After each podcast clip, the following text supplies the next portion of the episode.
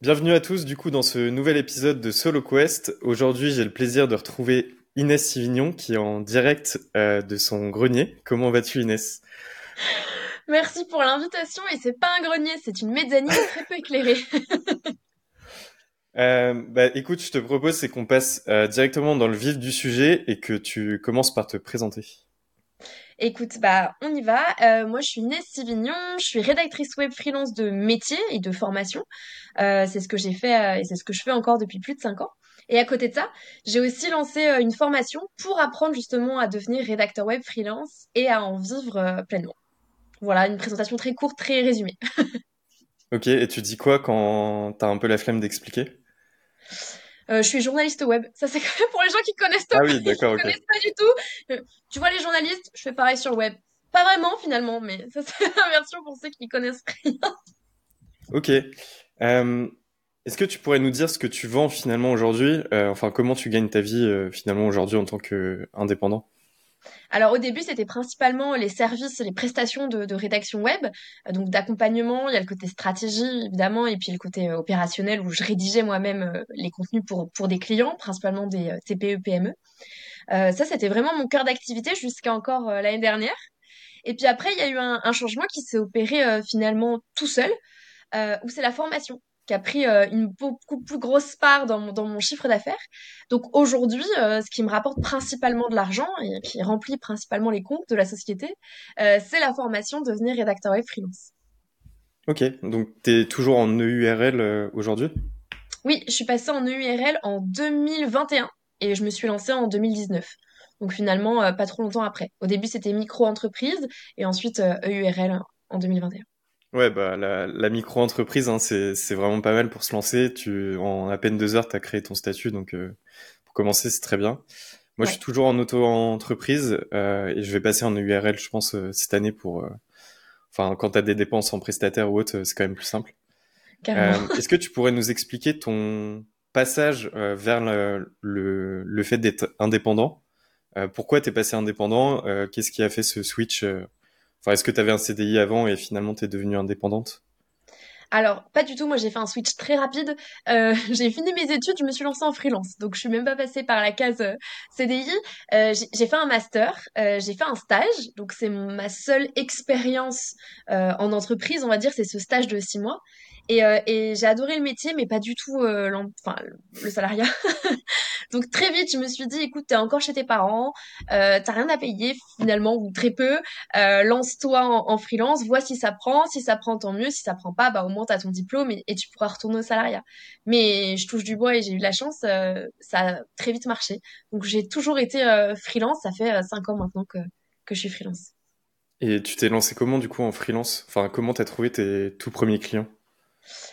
alors, euh, en fait, quand j'étais en stage, euh, j'étais euh, ma tutrice était rédactrice web au sein de l'agence, mais elle était aussi freelance. En fait, elle était à mi-temps, et c'est d'ailleurs pour ça qu'ils cherchaient euh, une stagiaire.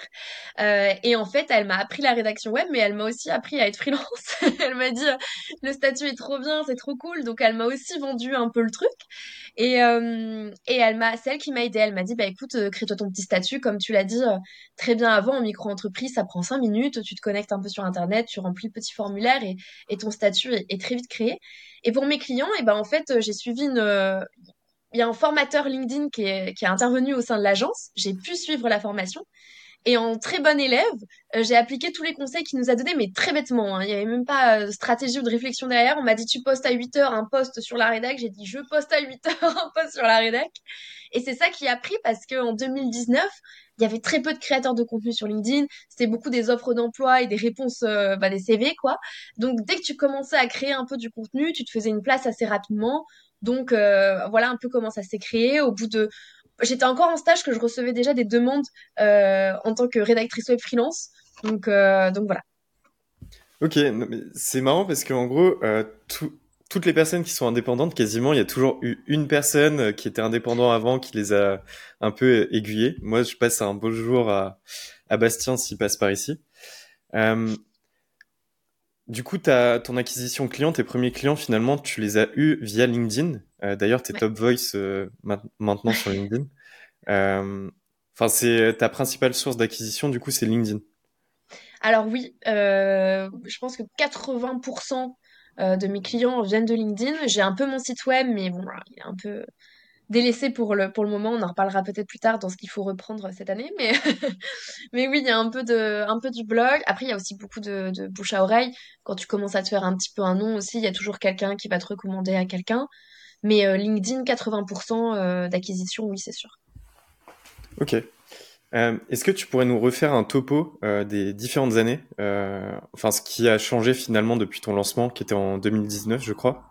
Euh, enfin, nous résumer un peu chaque année et comment, euh, enfin, tes sources de revenus aussi, ta formation, quand est-ce que tu l'as lancée finalement, qui est devenue euh, ta principale source de revenus? Est-ce que tu pourrais nous faire un, un résumé? Allez, c'est parti pour le petit historique. Alors, euh, 2019, 2019, je termine mon stage justement et, euh, et je me rends compte que le salariat c'est pas ça, que, que j'ai envie d'être freelance, j'ai envie de faire ce que je veux quand je veux, avec les clients que je veux, comme bon je l'entends. Je suis encore chez mes parents, donc comme je disais, pas de risque. Euh, je me lance en juin officiellement. Enfin, je crée du coup mon statut pendant que je suis encore en, stage euh, discrètement. Euh, donc, on est en mars. Je commence à publier sur LinkedIn et je me lance officiellement en juin quand mon stage du coup se termine. J'ai très vite des premiers clients parce que j'avais commencé ma stratégie de contenu avant comme j'expliquais.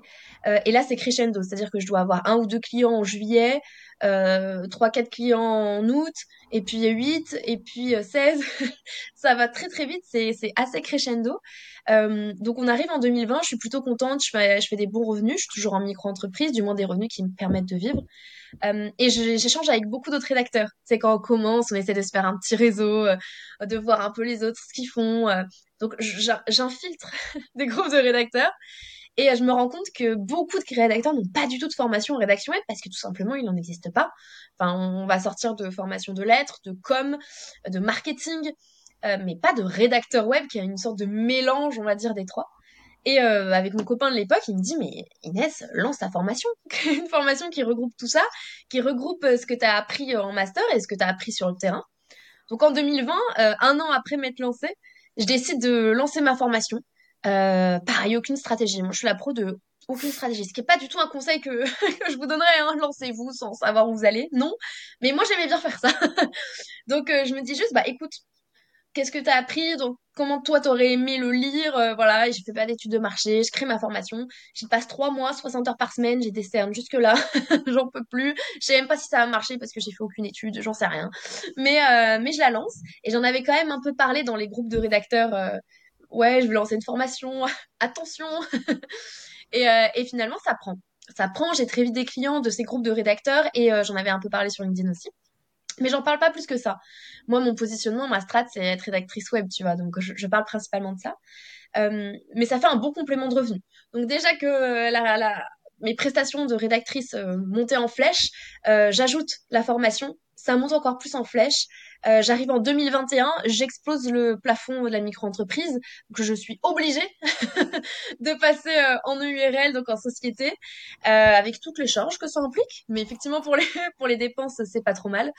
et je, je, continue sur sur cette lancée-là. 2022, alors 2022, euh, rupture sentimentale.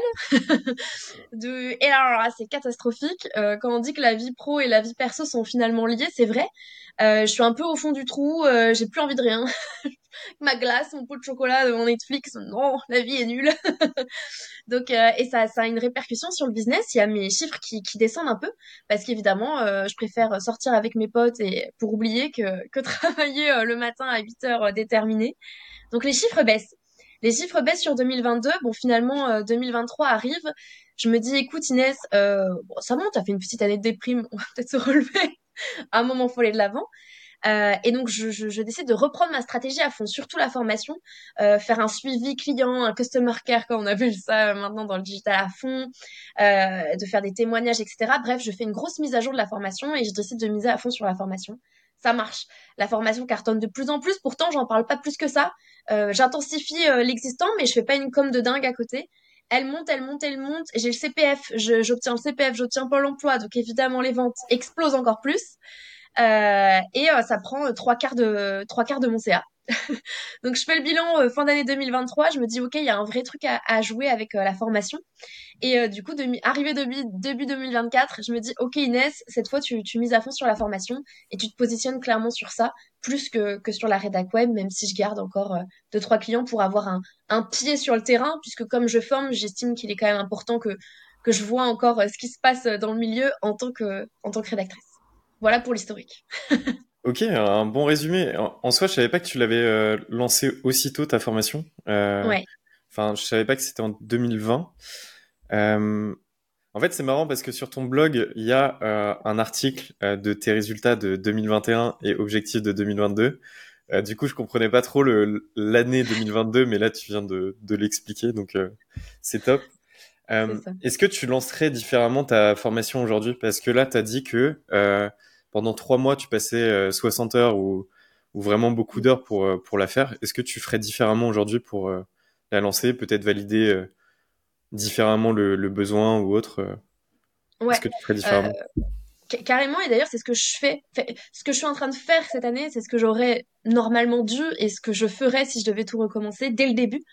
Donc, c'est effectivement une étude quand même de marché ou du moins contacter des, prospects, des clients potentiels pour savoir vraiment quelles sont leurs problématiques aujourd'hui, euh, ce qu'ils aimeraient retrouver dans une formation, sous quel format, à quel prix. Enfin, vraiment faire une étude de marché tout simplement de ce qui se fait et c'est ce que je suis en train de refaire. Alors, j'ai un avantage, c'est que j'ai déjà quelques clients. Je sais à peu près euh, si c'est plutôt des femmes ou plutôt des hommes, à peu près l'âge moyen, à peu près le budget moyen, à peu près leurs problématiques puisque j'ai un questionnaire à la fin de la formation qui essaie d'avoir des infos sur pourquoi tu as suivi la formation, euh, ce que tu faisais avant, euh, etc.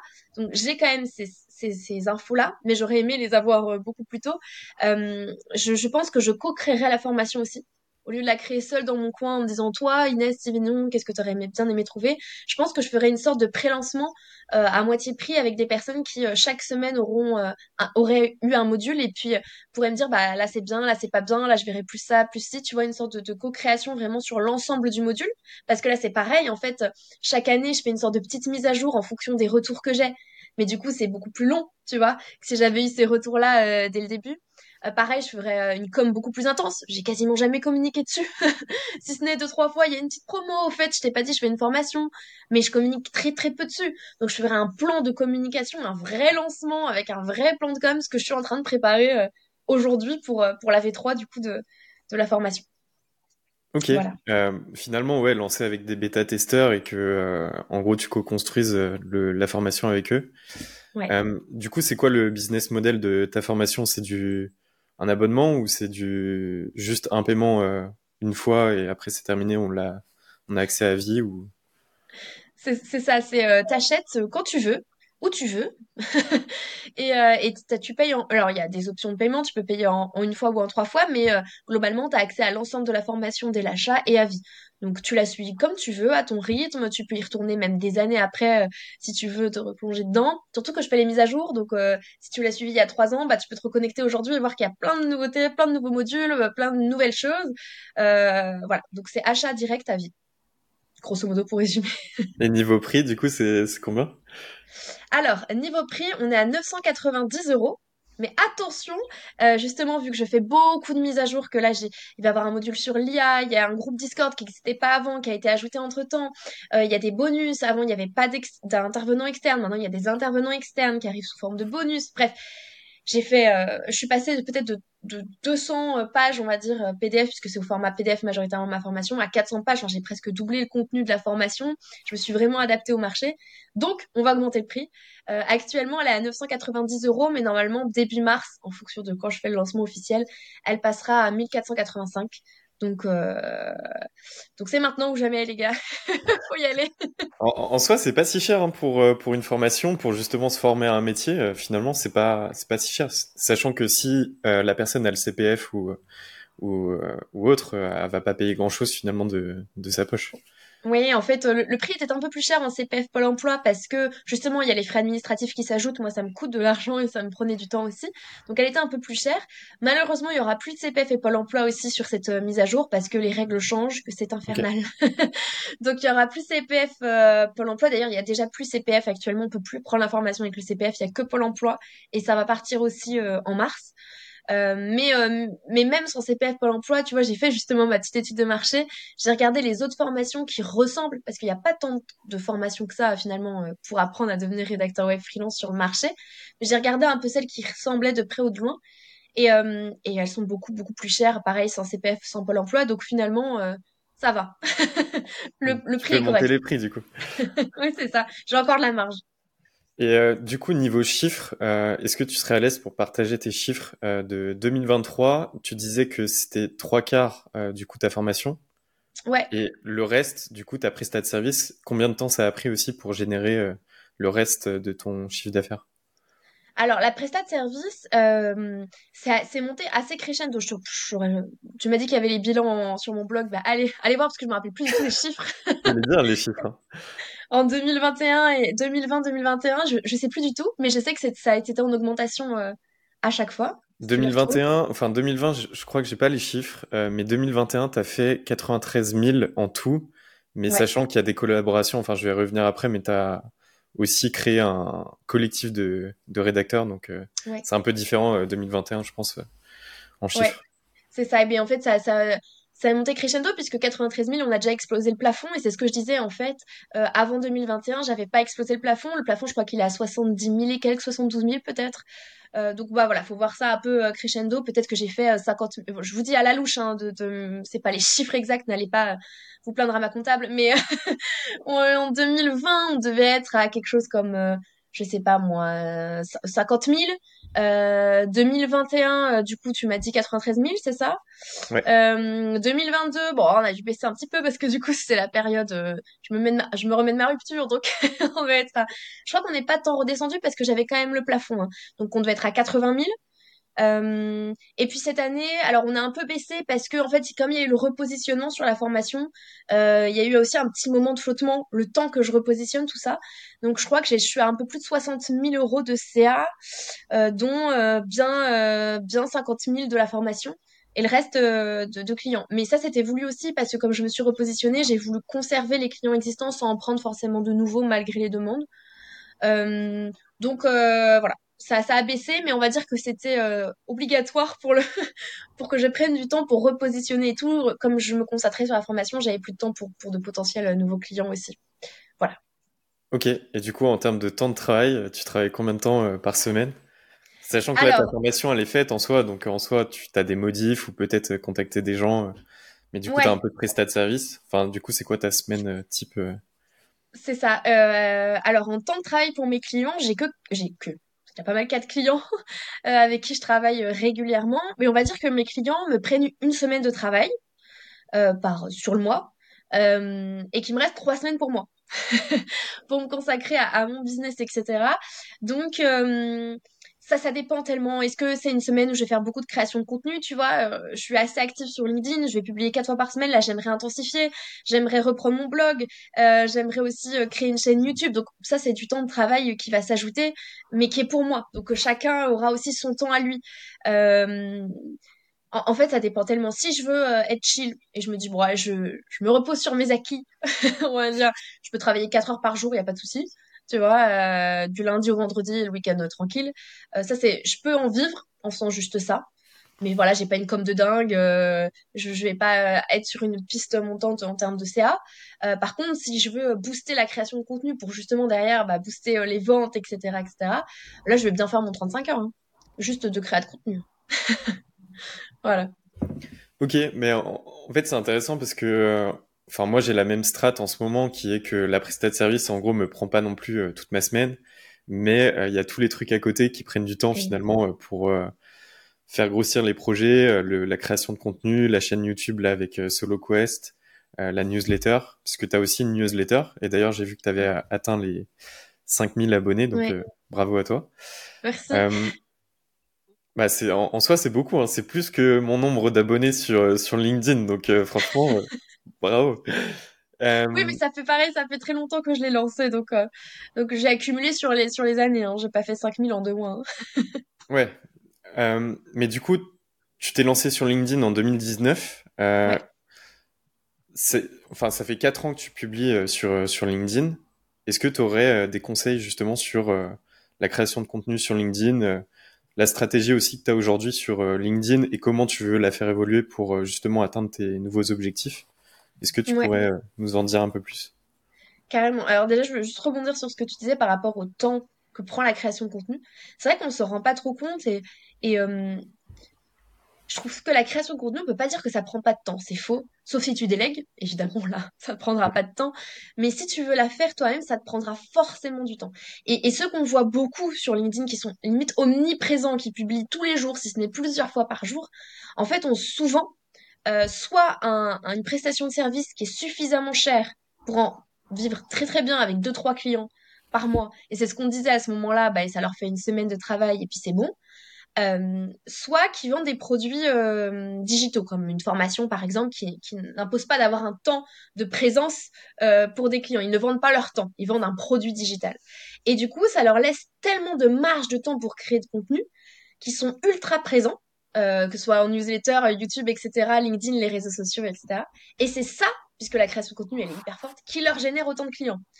Mais si tu as une prestation de service où tu vends ton temps, tu t'arrives pas très très cher, tu pourras jamais arriver à ce niveau de création de contenu-là. Forcément, tu auras donc moins de visibilité. Et si tu as moins de visibilité, tu auras aussi moins de clients. Mais il faut que ce soit euh, conscient dans la, dans la, tête des gens aussi.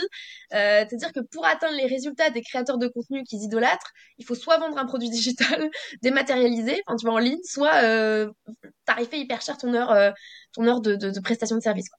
Mais euh, petite euh, parenthèse finie. Euh, si je devais donner des conseils, alors pareil, quand je me suis lancée sur LinkedIn, aucune strat, du moins celle euh, de mon formateur, mais moi, c'était pas du tout réfléchi, je savais même pas trop ce que je publiais, enfin bref. Ça marchait bien à l'époque, mais ça marche plus du tout aujourd'hui.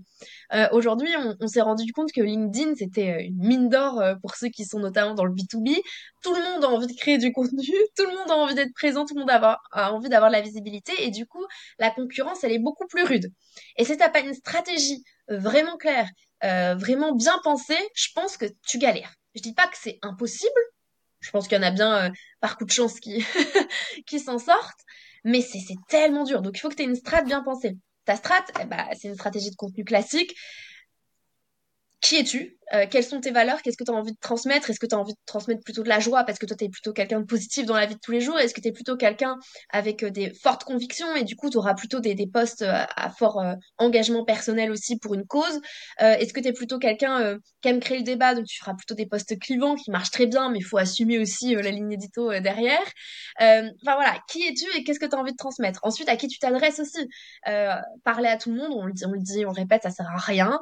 alors oui, il faut faire des postes un peu grand public qui vont t'apporter une visibilité très grande. Mais si tu veux convertir derrière, il faut que tu parles à ta cible. Euh, si tu parles à des euh, fromagers alors que tu vends euh, une formation pour les, pour les entrepreneurs dans le digital, tu vois bien qu'à un moment, il y a un problème sur, sur la conversion. Et inversement, si tu t'adresses aux freelances digitaux et que tu vends à des fromagers dans la vie de tous les jours, bah, à un moment, ça va être compliqué. Donc, à qui tu t'adresses Quelle est sa manière de s'exprimer Quelles sont ses problématiques aussi Tu vois, moi, j'ai eu un, gros problème. Je donne un exemple concret, comme ça, ça parlera. pendant très longtemps, comme j'étais rédactrice web et que je me positionnais sur la rédaction web, je faisais des posts conseils euh, rédaction web, donc euh, comment faire, je sais pas un bon article de blog, le SEO, euh, la newsletter, etc. Et puis là, je me suis repositionnée. Je parle au rédacteur, je mets en avant la formation. Et tu vois, j'ai une baisse de reach. Pourquoi? Parce que je donnais des conseils, mais qui du coup s'adressaient plutôt aux entrepreneurs ou aux chefs d'entreprise qui veulent créer du contenu et qui galèrent un peu, et pas du tout à des personnes qui veulent devenir rédacteur web. Et du coup, ça avait plus de logique entre ce que je vendais et, ce que je publiais. Donc j'ai dû repenser tout ça et du coup faire euh, plutôt des postes de conseil à destination des rédacteurs web, plutôt une communauté de rédacteurs web. Donc parler des problématiques aussi des rédacteurs web. Les problématiques des rédacteurs web, c'est euh, comment bien tarifer, c'est la merde. Il euh, y a l'IA, c'est la merde. comment je me démarque. c'est je veux trouver des clients, je galère. Il y a que des, des applications, enfin que des plateformes où on paye 5 centimes le mot.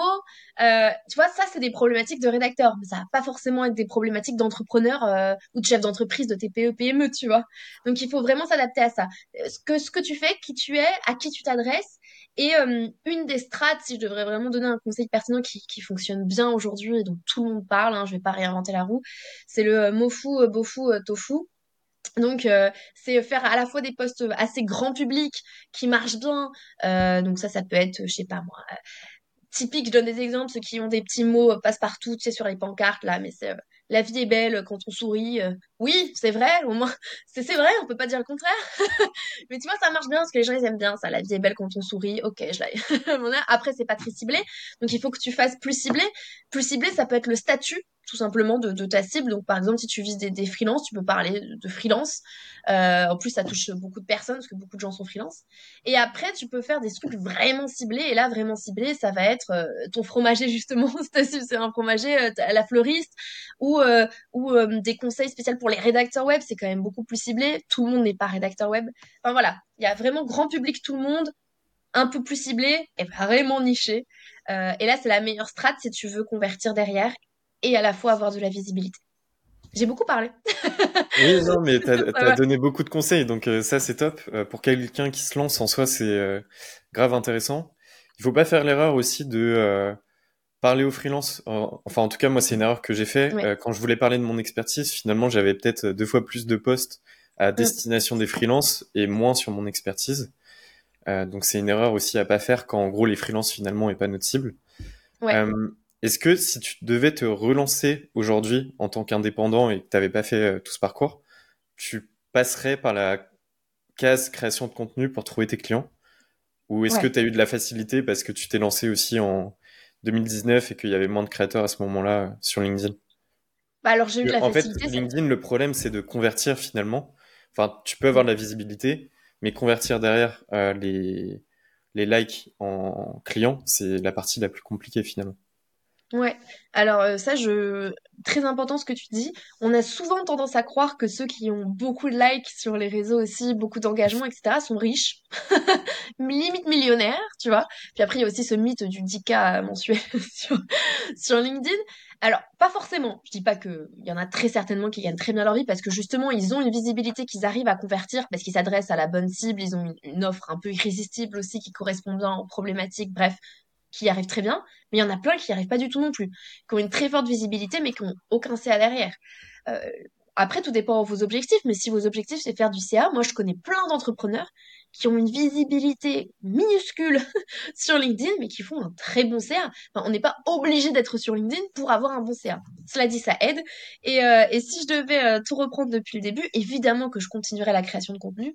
Même aujourd'hui, c'est pour moi une stratégie gagnante euh, à moindre coût, si on n'entend pas le temps passer, à moindre coût euh, financier. euh, mais, euh, mais oui, évidemment, pour moi, c'est la meilleure stratégie aujourd'hui. Après, pas obligé d'être sur LinkedIn forcément. Il y a Instagram, il y a TikTok qui marche bien pour les entreprises maintenant aussi, si on a une cible qui est présente là-dessus, donc plutôt jeune, peut-être même des particuliers, plus que des B2B, enfin, plus B2C que B2B. Euh, il y a YouTube, tu peux faire une, des vidéos YouTube, c'est plus long pour monter maintenant, mais ça peut aussi convertir si tu es dans une niche très précise et qu'il n'y a pas grand monde sur YouTube. Bah voilà, tu fais des vidéos YouTube, tout le monde viendra te voir toi parce qu'il y a limite que toi dans ta niche. ça peut convertir, ça peut être top. Euh, il y a une newsletter, il y a, un site internet hyper bien référencé, il y a le bouche à oreille. Voilà, après, euh, ça c'est pour la création de contenu. Moi, je trouve ça hyper puissant. Il y a évidemment aussi la prospection. Euh, mais ça, c'est encore une autre stratégie. Moi, je suis moins fan, mais c'est vraiment personnel. Je sais que ça a très bon résultat aussi, si on s'y prend bien. ouais, moi, je j'aime pas du tout la prospection non plus. Il faut euh, faire un peu de volume pour euh, finalement très peu de résultats généralement. Donc, j'ai un pote sur LinkedIn qui a 1600, 1700 abonnés. Quand il fait un post, en plus, il délègue. parfois, il le fait par un rédacteur ou autre. Et il délègue totalement la rédaction des posts il fait 3-4 likes, mais en fait, il convertit très bien derrière. Donc euh, finalement, mm. le, la visibilité euh, qu'apporte euh, LinkedIn ou les réseaux, enfin, ça veut pas dire que si tu as très peu de likes, finalement, tu convertis pas derrière.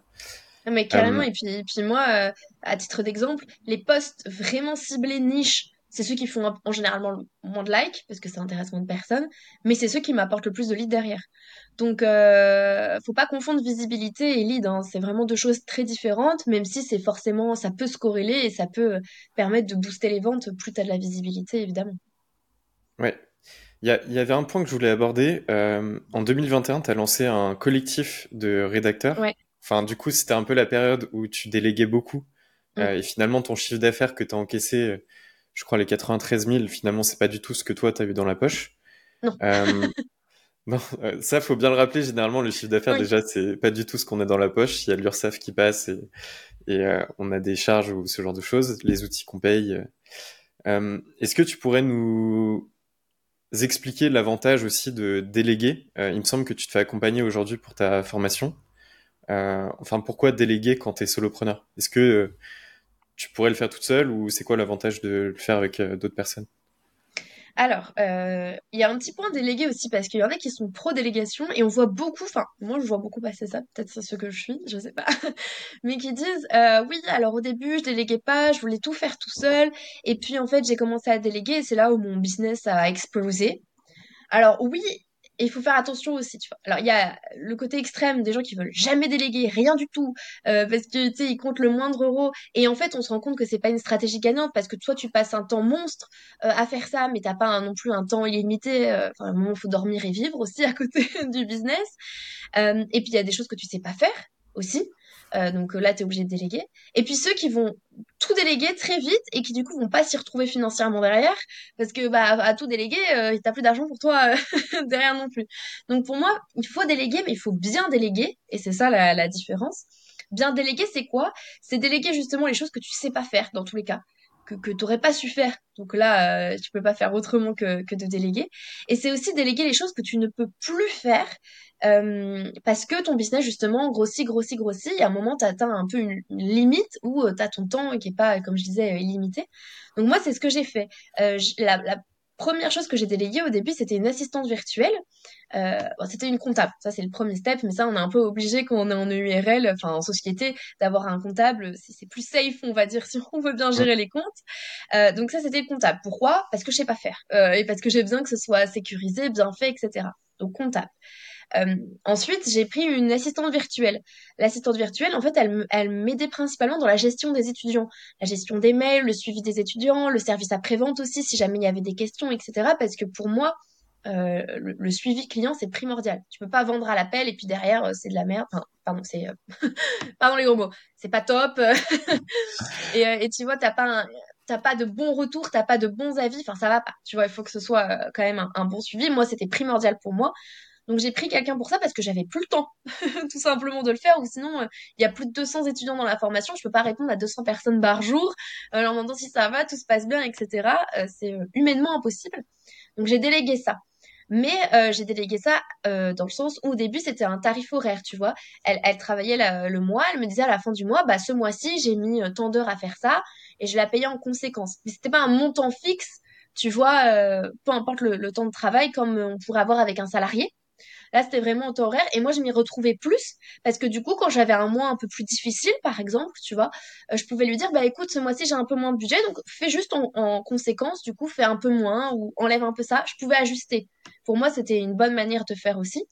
Et ensuite, il y a eu ce collectif de rédacteurs où en fait, j'avais tellement de demandes entrantes de clients pas que je pouvais pas tous euh, les prendre, ou alors j'aurais fait encore un travail de médiocre qualité, de qualité médiocre. Donc, euh, donc j'ai tout simplement euh, proposé aux étudiants de ma formation, les meilleurs d'entre eux, de rejoindre le collectif. Et comme ça, eux, ils avaient à la fois des, des propositions clients, donc ça leur permettait d'avoir des clients rapidement. Et puis moi, ça me permettait de toujours avoir, toujours pouvoir faire entrer des, des, clients, donc toujours augmenter le CA, mais sans moi personnellement y passer du temps. Donc c'était un, partenariat qui était quand même assez gagnant-gagnant. Et du coup, une délégation qui était euh, judicieuse parce qu'en fait, je n'avançais pas d'argent. C'était un pourcentage euh, sur, euh, sur les clients. Tu vois, que j'enlevais. Mais ça veut dire que j'avais déjà entré de l'argent finalement que, que je reversais après. C'était pas de l'argent que je sortais de ma trésor. Voilà. Ok.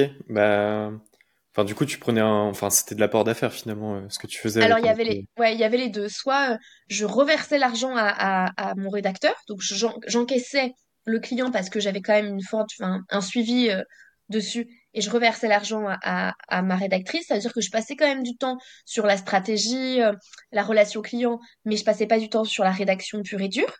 Soit euh, je faisais une délégation complète, donc apporteur d'affaires. Là, je gérais absolument rien, juste j'apportais le client, je prenais une com sur la mission, et après c'était ma rédactrice qui s'occupait de tout, qui était en, contact avec le client et, qui gérait tout ça. Il y avait les deux modèles.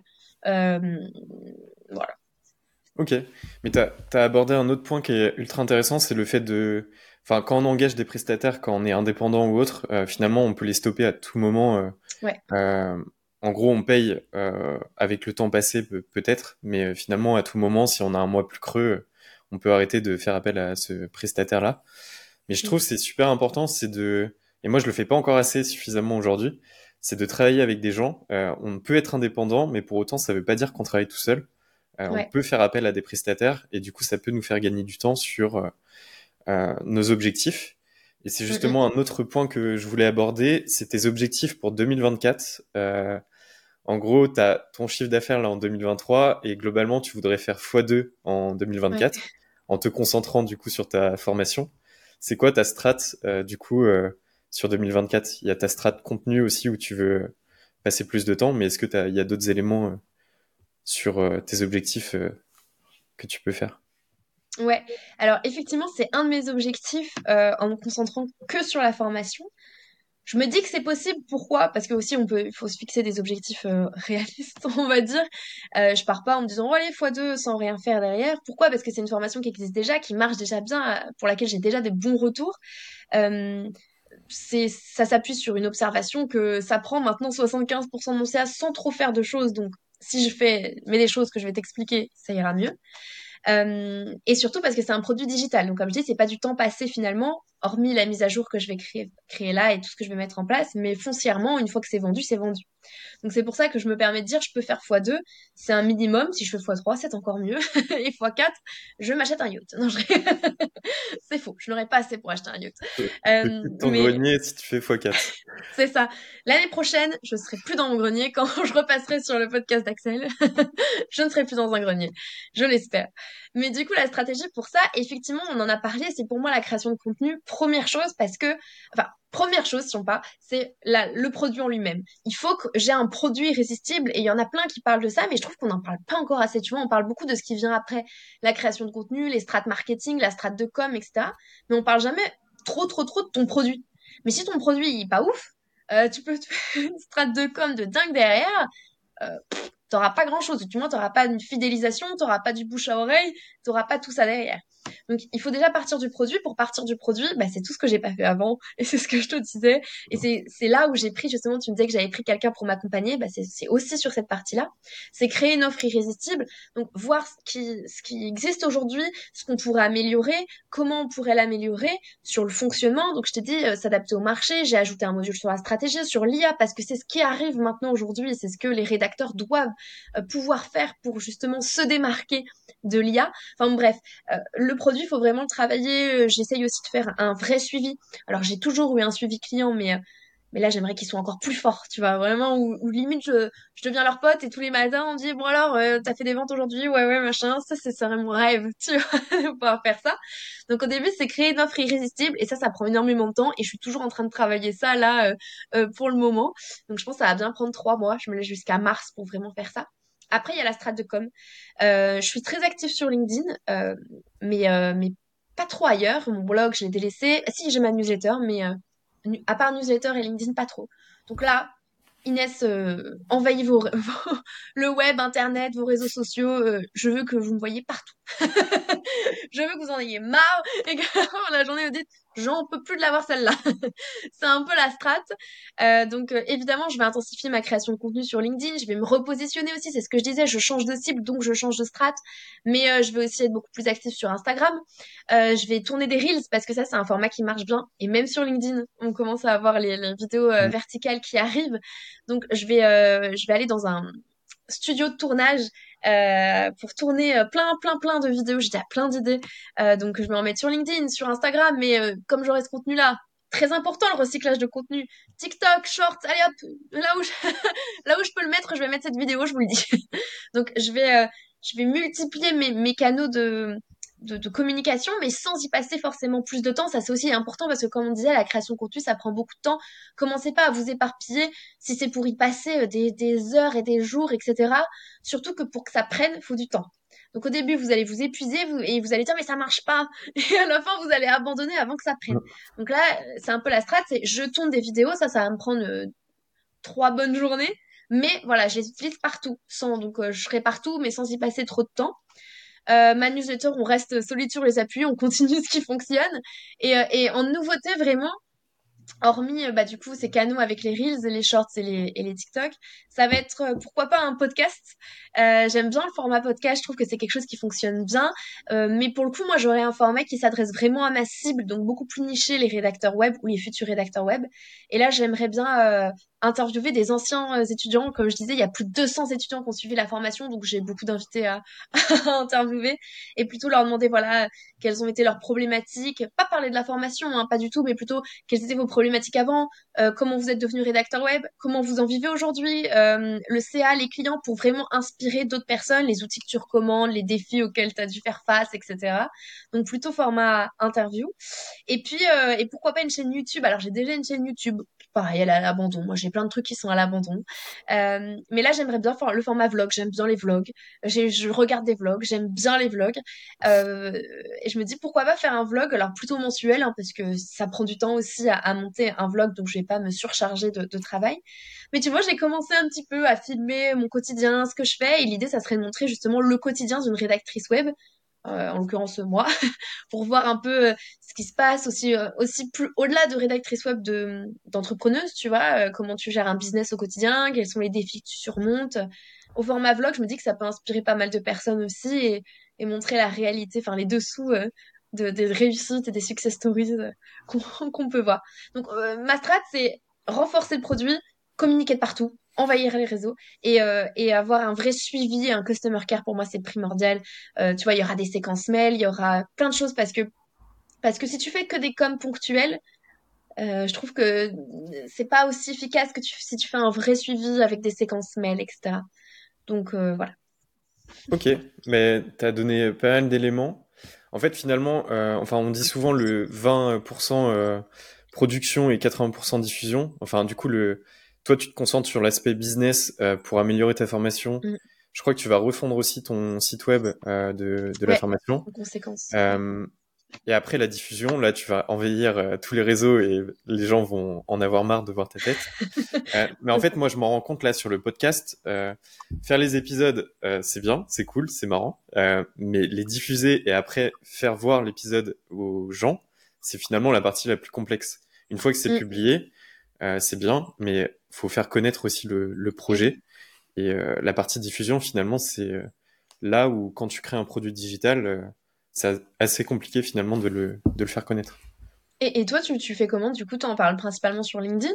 Comment tu fais pour connaître, faire connaître le podcast? Ouais, bah moi j'ai une problématique qui est que pour le moment j'ai pas une audience euh, de 40 000 abonnés et Top Voice sur LinkedIn. Euh, pour le moment j'ai 4 000 abonnés sur LinkedIn, donc c'est mon principal euh, moyen, on va dire, pour faire connaître le podcast. Donc ma strat, en gros, c'est de faire un post LinkedIn en mode portrait euh, de, de l'invité au moment où c'est diffusé. Euh, et ensuite de faire quelques shorts pour les diffuser sur euh, Insta, TikTok et euh, YouTube Shorts. sachant que ça, c'est assez simple à faire aujourd'hui quand même. Enfin, tu as Buffer, des outils qui permettent d'automatiser la publication.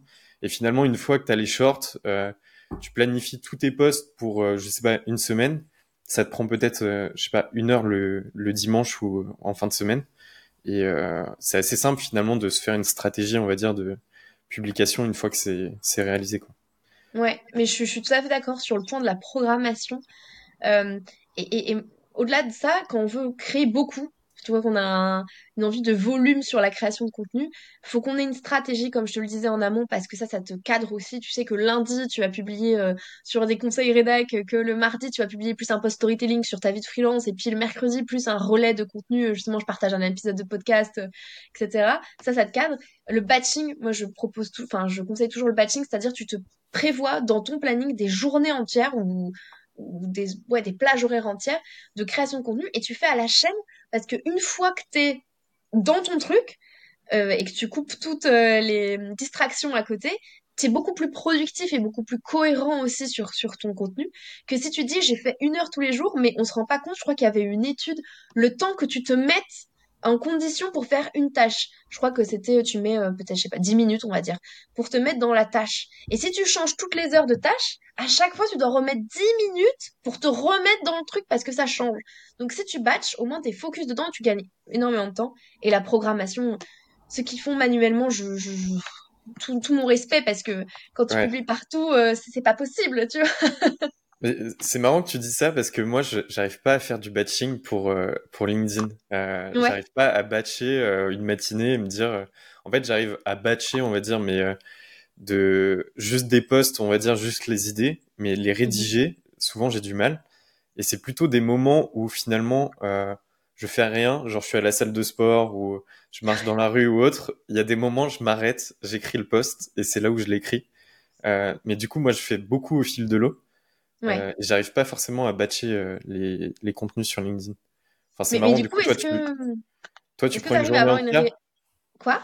Toi, tu prends une journée entière et euh, ensuite tu planifies tout pour la future semaine je, je, sais que j'aime bien fonctionner comme ça. Alors avant, quand j'avais que LinkedIn, je faisais carrément trois mois à l'avance. Alors, ah oui. je me prenais une semaine de rédac et je rédigeais une semaine pour tout le mois, euh, pour les trois prochains mois. Maintenant, je fais plutôt euh, au mois. Euh, donc euh, je prends une semaine euh, pour tout faire. Donc je sais que je vais publier quatre fois sur LinkedIn, donc je vais faire tous mes petits posts LinkedIn. Je vais publier quatre, newsletters, parce que je fais une fois par semaine, donc mes quatre newsletters. Et puis mes articles de blog, je vais en publier un toutes les deux semaines, donc deux articles de blog. Donc en une semaine, j'ai rédigé quatre newsletters, deux articles de blog et, je sais pas moi, quatre, quatre fois quatre, 16 Oui. et mes 16 posts LinkedIn, tu vois. et je sais que j'ai mon mois tranquille. Euh, parce que j'ai, tu vois, si je fais, par contre, ça m'arrive de faire comme toi, tu vois, j'ai une idée fulgurante, je suis dans mon lit, c'est souvent quand on fait rien, enfin, quand on fait mm. rien, quand on décroche complètement aussi, qu'on, qu'on a l'inspiration qui vient. Mais ça va plutôt me servir de base.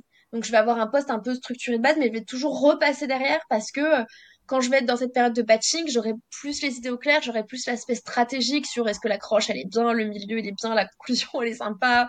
Enfin, plus que euh, quand je vais l'écrire comme ça au compte-goutte, euh, et euh, ça sera plus euh, intuitif, mais il n'y aura pas la stratégie derrière, tu vois. Enfin, moi, je sais que, que je fonctionne comme ça. Et puis, j'aurais trop peur de pas être régulière. Parce que si le moment au sport, j'ai, pas l'inspi, qu'elle vient pas non plus le lendemain, à quel moment elle vient l'inspi, tu vois? Du coup, j'ai trois postes de retard. ouais, mais moi, au moins, du coup, ça me force à aller au sport. Sinon, j'ai pas mon poste pour, pour le lendemain, quoi. Toi, t'as une double strat. le sport et le contenu.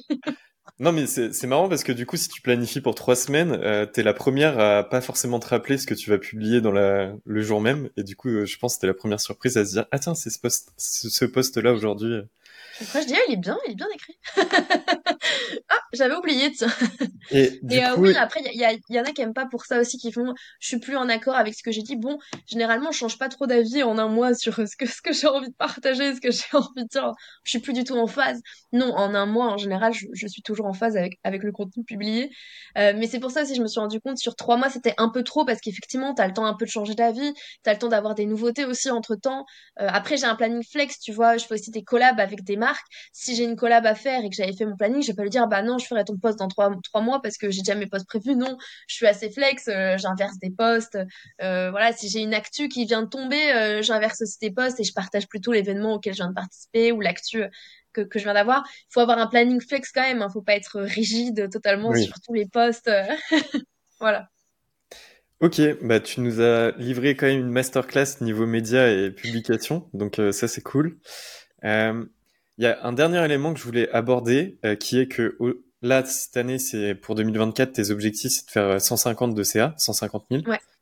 Euh, alors, c'est pas pour te mettre dans la sauce, mais c'est déjà un objectif que tu avais pour 2022. Oui. euh, Est-ce que, en fait, moi, ce que je trouve pertinent de mentionner ça, c'est que, euh, en fait, en freelance et en tant qu'indépendant, on veut trop vite scaler, euh, en tout cas mhm. essayer de monter notre chiffre d'affaires et pas suffisamment euh, renforcer finalement l'existant. Enfin, il y a trop de gens qui veulent décorréler leur temps de leur argent de leur temps ou ce genre de choses. Euh, et toi, ton parcours montre bien l'importance de consolider l'existant. Est-ce que euh, c'est un truc où tu es d'accord ou pas d'accord? Euh, oui, bah, tout ce qui, tout ce que je fais et même ce que je fais encore aujourd'hui, c'est en m'appuyant sur ce qui existe déjà et euh, les observations, tu disais tout à l'heure, faire 20% d'efforts pour avoir 80% de résultats, 20% euh, de ce qui fonctionne en fait. Euh, ça sert à rien d'être. Là, je vais essayer d'être un peu partout pour tester parce que j'ai jamais vraiment testé. Mais je sais que ce qui fonctionne aujourd'hui, c'est LinkedIn. Donc principalement LinkedIn. Mais à la fin de l'année, ça se trouve, je vais te dire, bah voilà, je me suis mis sur TikTok, ça a pas du tout décollé. Je vais pas forcément continuer l'année d'après. Alors, faut quand même que tu attendes un petit peu, hein. C'est pas en deux semaines que tu vas avoir des résultats. Mais au bout d'un an, te dire, bah, TikTok, ça me prend, je sais pas, 80% de mon temps, mais inversement, ça me rapporte que 10% de revenus, bah, du coup, faut peut-être éviter. Bon, tu vois, faut peut-être arrêter et se concentrer sur ce qui fonctionne. Là, c'est un peu pareil. J'essaie pas de sortir plein de produits, tu sais, il y en a qui font ça, et puis un guide par là, une formation par là, et puis là, je vais faire des conférences, et puis là, je vais vendre. Ils sont partout à la fois, mais ils savent même plus trop ce qu'ils font. Euh, moi, c'est vraiment, bah, je me suis rendu compte que la formation qui existe depuis trois ans aujourd'hui marche mieux peut-être euh, que, que, que, les clients parce que les clients, ça me prend plus de temps par rapport, euh, c'est rapportant pas assez revenus, c'est pas l'idéal. Enfin, bref, voilà. Euh, et du coup, je vais focus mes, euh, mes efforts dessus. Mais ça part toujours de l'existant. Euh, ça part pas euh, d'une lubie de vouloir être partout, de se caler à tout prix, de générer euh, x10 en, en, inventant des choses. non, c'est ce qui marche, j'intensifie. et voilà. Et, et, et, aussi, tu me disais, les strates de contenu, il y avait consolider l'existant, faire la strate de com. Et il y a aussi un petit conseil, j'ai vu ce qui marchait bien, c'est les masterclass. On sous-estime beaucoup l'impact des masterclass, mais c'est finalement l'une des strates qui vend le mieux le mieux aujourd'hui. Donc, je vais aussi en faire des trimestriels un peu lancement euh, parce que le problème quand on a un produit evergreen, donc produit evergreen, c'est-à-dire avec des entrées permanentes, c'est ce que je disais, euh, tu peux t'inscrire à la formation quand tu veux toute l'année, il euh, n'y a pas de période de lancement avec des fermetures et des ouvertures. le problème, c'est que du coup, il n'y a pas de, de strate de communication sur un lancement. Il faut que ce soit une strate un peu de manière régulière. donc, ce qui peut être intéressant, c'est de faire des masterclass qui, peut, qui permettent de relancer en fait de manière régulière avec à la fin de la masterclass, pourquoi pas une petite promo pour ceux qui ont participé à la masterclass et pas pour vous, c'est euh, moins 20%, moins 25, moins 30, moins 50, vous faites un peu comme vous voulez à votre sauce. Euh, mais ça, il faut pas, faut pas euh, négliger ça. Voilà, c'était juste parce que j'y ai pensé. c'est une de mes grandes strates pour cette année quand même, la masterclass. Pour, pour les masterclass, t'en avais fait plusieurs avant, sans doute, je crois. T'en avais fait une avec Maud Alaves sur le Social Hack Club, il me semble. Euh, et vous aviez aussi lancé le bundle euh, Content Shaker, je crois. Enfin, je crois que c'est ça le nom. Euh, enfin, du coup, tu as déjà un historique finalement sur les masterclass quand même. mais du coup, ça serait des conférences en ligne gratuites où tu pousses des offres derrière à la fin pour ramener des gens.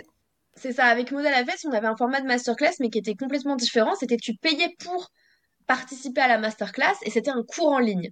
Mais il n'y avait pas de vente derrière puisque la vente, elle se faisait euh, à l'achat de la masterclass. Euh, après, on a arrêté tout simplement parce que Maud a, changé de, de, positionnement et de business model, mais ça marchait plutôt bien. Euh, là, c'est complètement autre chose. Ça va être des masterclass gratuites, offertes, où tout le monde pourra s'inscrire et il y aura déjà du conseil concret derrière, un peu comme on vient de faire là sur le podcast, tu vois. C'est euh, une heure et tu as du conseil gratuit, tu peux l'utiliser. Après, si tu veux aller plus loin, il y a euh, évidemment un petit speech de vente à la, à la fin. Et ça, c'est quelque chose qui convertit très très bien. Et Laurine Bemer le fait très bien. Il y, a, y a plein de, de, de, de personnes qui, qui, le font, et notamment avec les formations. C'est l'un des formats qui fonctionne le mieux. Après, si vous faites que de la prestation de service, vous pouvez très bien faire aussi une masterclass. Euh, par exemple, tu es expert SEO, tu fais une masterclass où tu présentes justement des conseils applicables directement en SEO et tu dis bah après si t'as pas le temps de t'en charger, si tu veux être sûr de ce que tu fais et avoir euh, un accompagnement personnalisé, bah moi je fais des coachings ou je fais des accompagnements personnalisés, je m'occupe de la strat. Voilà, euh, si tu prends mon coaching ou si tu prends un appel offert à la fin de la masterclass, et bah là, tu vois, tu peux avoir des avantages par exemple tu peux très bien le faire pour la prestation de service. Il n'y a pas que la formation, que les produits digitaux pour lesquels, euh, pour lesquels ça marche bien. Bah, en, soit, toutes les personnes sur LinkedIn qui vendent des formations, Laurine Bemer, Kevin Dufresne, euh, enfin, je suis pas trop calé niveau formation, enfin, je, je vois pas trop qui, qui fait des formations, mais ils font euh, souvent des masterclass justement pour pousser les gens vers les formations. Margot Cunego, je sais pas si elle a fait des masterclass. Euh... Bah, j'ai pensé à elle, mais effectivement, je sais pas si elle en, elle en fait. Euh... J'ai pas trop regardé. J'imagine que, en soi, j'imagine que oui, parce que c'est l'un des formats qui, qui fonctionne le plus, d'autant plus sur ce type de formation-là, où elle accompagne, je crois, toutes les femmes entrepreneurs euh, de manière générale, enfin sur le côté business, je crois. Euh, bon bref, j'avoue que je vais pas trop en parler parce que je, je suis pas trop, je, je, la vois souvent passer sur LinkedIn, mais je suis pas trop euh, ce qu'elle fait dans le business personnellement. Euh, mais oui, c'est une stratégie qui fonctionne très très bien et, que je vais appliquer et que je recommande aux personnes qui, nous écoutent, qui ont aussi envie de faire x2 sur, sur leur CA. Euh, ouais, c'est vraiment euh, être sûr que ton produit il est irrésistible. Il y a d'ailleurs une... Alors comment il s'appelle? C'est un Américain. Euh, qui, a, qui a toute une vidéo hyper complète sur euh, YouTube, c'est comment créer une offre irrésistible, je crois. Moi, j'avais trouvé ça comme ça. peut-être. peut-être. Je sais. Non, alors attends, attends, c'est le nom là. Russell. je l'ai écrit sur la feuille d'à côté, j'avais, même pas vu, ça vient de capter mon regard. Russell Brunson. Voilà. Je connais pas, j'irai voir. qui a fait toute une masterclass, enfin toute une vidéo sur euh, comment créer une masterclass, euh, comment créer, euh, comment créer une masterclass qui, qui marche bien. Et puis il y en avait un autre pour l'offre irrésistible. Mais oui, tu as peut-être raison pour celui de l'offre irrésistible. C'est peut-être celui que tu as, dit là. Bah, Alex Hormozy en soi, c'est un peu la référence niveau business avec ces deux bouquins. le premier où justement tu crées ton offre, le deuxième pour avoir des leads. Il fait plein de contenu sur YouTube assez exceptionnel. Donc, ouais, lui, niveau business, il est assez ouf. C'est ça, vous suivez lui pour l'offre irrésistible. Une fois que vous avez votre offre, vous dites, oh, elle est parfaite cette offre. vous commencez votre strat de com. Donc là, vous, vous suivez, euh, soit vous suivez des formations en ligne, soit vous vous apprenez sur le terrain, même si la formation en ligne, c'est l'avantage, c'est que ça accélère grandement l'apprentissage. Euh, vous faites une strat de com euh, aux petits oignons, vous déléguez, vous faites accompagner. et puis derrière, des masterclass. Et là, pour les masterclass, vous regardez Russell Brunson pour créer une masterclass du tonnerre qui convertit bien. Et là, normalement, vous êtes bon, vous faites x2 à la fin de l'année. C'est parti. Mais du coup, faire ton x2, tu vas quand même déléguer et tu vas avoir des frais quand même pour. Euh, là, tu vas te faire accompagner par exemple pour euh, ta formation, tu vas peut-être déléguer avoir une VA. Euh, enfin, tu vas faire x2, mais en même temps, tu, tu vas réinvestir une partie pour justement faire croître la formation. Alors là, le seul investissement en plus de ce que j'ai, ça va être vraiment cette, cet accompagnement. Je me fais accompagner par, par un copywriter, mais qui est beaucoup plus loin que le copywriter. Il fait vraiment une stratégie parce qu'il travaille beaucoup avec des infopreneurs. Donc là, tu vois, on n'a même pas commencé le copywriting à part entière. Il m'accompagne vraiment plus sur la strat, justement, euh, avec ses webinaires, etc. Euh, ça, c'est un investissement, oui, que je prends de ma trésorerie, oui. euh, mais j'espère quand même que normalement c'est un investissement rentable, c'est dans la logique des choses. Après non, euh, tout, tout si je dois investir dans quelqu'un, comme tu dis, quelqu'un qui va m'accompagner peut-être sur les étudiants, etc. Parce que si je fais x2, j'aurai x2 d'étudiants aussi, et voilà. Ça, ça viendra après, mais ça viendra que si le CA augmente, tu vois. C'est pas euh, de l'anticipation de, de, dépenses. Donc euh, oui, ça me prendra de l'argent, mais euh, normalement pas ce que j'ai gagné. Tu vois, je vais pas réinvestir tout ce que j'ai gagné dans, dans une assistante. L'assistante, elle sera toujours moins chère que normalement ce que j'aurais gagné. Enfin, du moins c'est la manière dont je vois les choses pour être rentable. Parce qu'évidemment, si tu dépenses autant que ce que tu gagnes finalement en plus, bah j'aurais le même euh, j'aurais peut-être un CA x2 parce que moi je parle de CA en x2 mais en termes de revenus personnels oui je serais peut-être au même niveau que, que ce que j'ai gagné cette année. Mais après quand je te dis vraiment x2 c'est vraiment en termes de revenus. Peu importe les dépenses enfin en termes de CA pardon. Peu importe les dépenses ton CA il peut faire x2 et tes dépenses x2 aussi. Ton revenu sera le même. Mais moi j'ai un objectif de CA x2 principalement. Ok. Bon bah merci à toi Inès. Euh, l'épisode j'essaie qu'il tienne à peu près vers une heure. Euh, donc on y est quasiment. Euh, une dernière question, est-ce que euh, tu pourrais nous donner un conseil que tu te donnerais à la Inès de 2019 Un conseil que tu aurais aimé avoir quand tu t'es lancé finalement en 2019 bah, Ça serait forme-toi. Euh, mais pareil, euh, la formation, ça peut être investir si tu as de l'argent, mais ça peut être aussi tout simplement euh, lire des livres, des articles en ligne, suivre des vidéos YouTube, mais vraiment forme-toi sur ce qui fonctionne le mieux. mets en place une strat. Justement, en fait, forme-toi pour avoir une strat claire et fais pas un peu comme tu le sens à l'intuition. En fait, j'irai beaucoup plus vite. Je dis pas que ça a marché. Hein. J'en suis là aujourd'hui parce que j'ai fait à l'intuition au début, mais je pense que ça ira beaucoup plus vite. donc, forme-toi pour avoir une vraie strat. Euh, et crois en toi parce que c'est possible. Voilà. Bon, bah, très cool. Bah, merci à toi en tout cas pour, pour l'épisode et euh, peut-être à l'année prochaine si euh, le podcast fonctionne du coup. Ouais, on fera un bilan. Est-ce qu'on a réussi à faire x2 ou pas? Tu me feras ton bilan toi aussi Bah oui, parce que j'ai aussi cet objectif de faire x2, donc on verra si, si j'ai réalisé aussi cet objectif. Allez, ça marche. bah, merci à toi et à une prochaine du coup. Ça marche, à la prochaine.